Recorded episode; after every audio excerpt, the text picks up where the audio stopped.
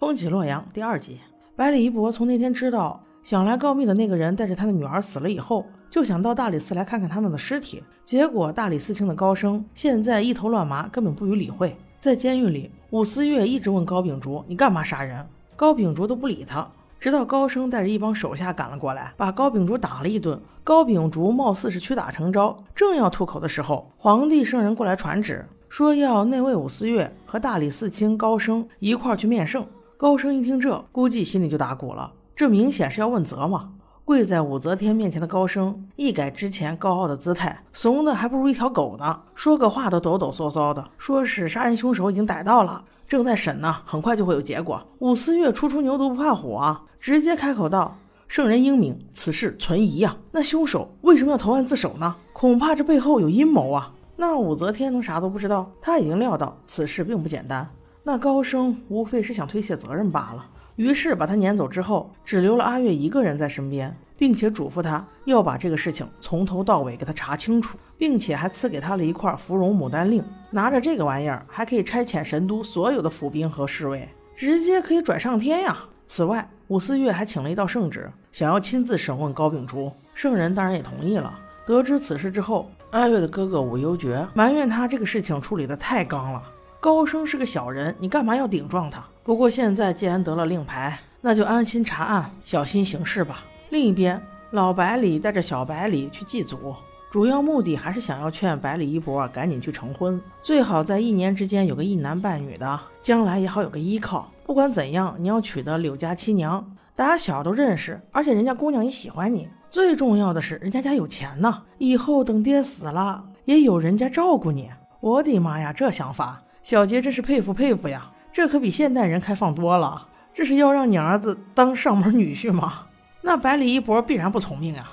我自己就能照顾自己，用得着他家？还是一样的态度，毅然决然的拒绝，甚至要写休书。老百里一听，气儿都不打一处来，直接给他了一巴掌。这哪是打的一博的脸呀？这打的可是众多女粉丝的心呐！哎呦，把我这心疼的。另一边，武思月得了令牌。连夜就开始了查案，他第一个目标就是找到了联访。联访是个什么呢？就是当时最权威、最专业，也是最大的情报机构，情报人员数以万计，传播途径各种各样。总之，全国上下的情报都会汇总于此。你想要找什么资料，都应有尽有，但是绝对机密，如无信物，禁止查阅。武思月经过一番折腾之后，终于见到了联防的主人，名叫公子楚。公子楚也觉得此事疑点重重，所以想利用武思月把高秉烛以及告密者这个事儿查清楚，并且武思月有牡丹令在手，所以便把高秉烛的档案给了武思月。与此同时，在大理寺的大狱里，高升在连夜审问高秉烛。高秉烛说他就是为了报仇，他就是被杀那个告密者的亲戚。高升有些犹豫，他想，果然逃不过去，还是和告密者有关。此时，冷不丁的，旁边的一个手下，名叫陈确的，很突兀的问了一句：“那父女二人有告诉你什么吗？”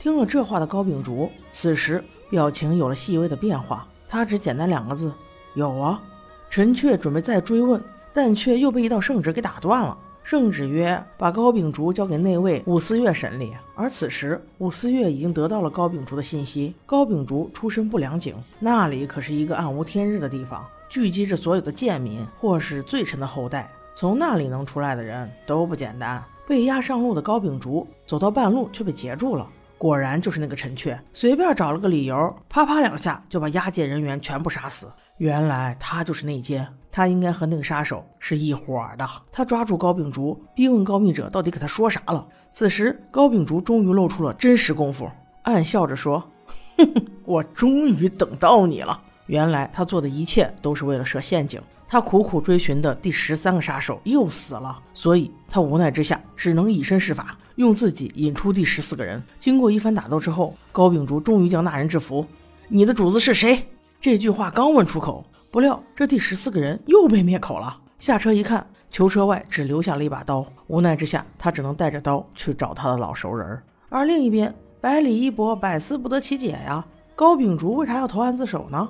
他认为此人心机深沉，一定还有其他的目的，所以决定一定要想方设法追查下去。高秉烛来到了一个叫积善坊的地方，这里的老板名叫姚娘，长得特别漂亮，而且能说会道，看那样子估计是倾心于他吧。武思月得知大理寺在押送高秉烛的路上把人给弄丢了，立刻带人四处寻找。在姚娘的帮助下，高秉烛躲过了一劫。下一站，他要回不良井，问清楚那把杀人的刀到底是从何而来。回到不良井之后，他立刻就找到了一个叫丑翁的人。此人并不简单，一眼就看出这把刀应该是黄铜所制。而这样的上等黄铜，只有连山出产呢。高秉烛想到，那个告密者也出身连山，他们为什么要去找百里弘毅呢？这其中关窍肯定和百里父子有关系啊。我们再说百里一博这边，他家祖上是搞建筑的，所以对工程机械特别在行。要娶的那个柳七娘名叫柳然，其实就是宋轶演的。我还挺喜欢这个小丫头的，她一直倾心于百里一博，求婚的人千千万，柳然就唯独等这一个。她花尽心思找到了一本百工要术的书，价值千金。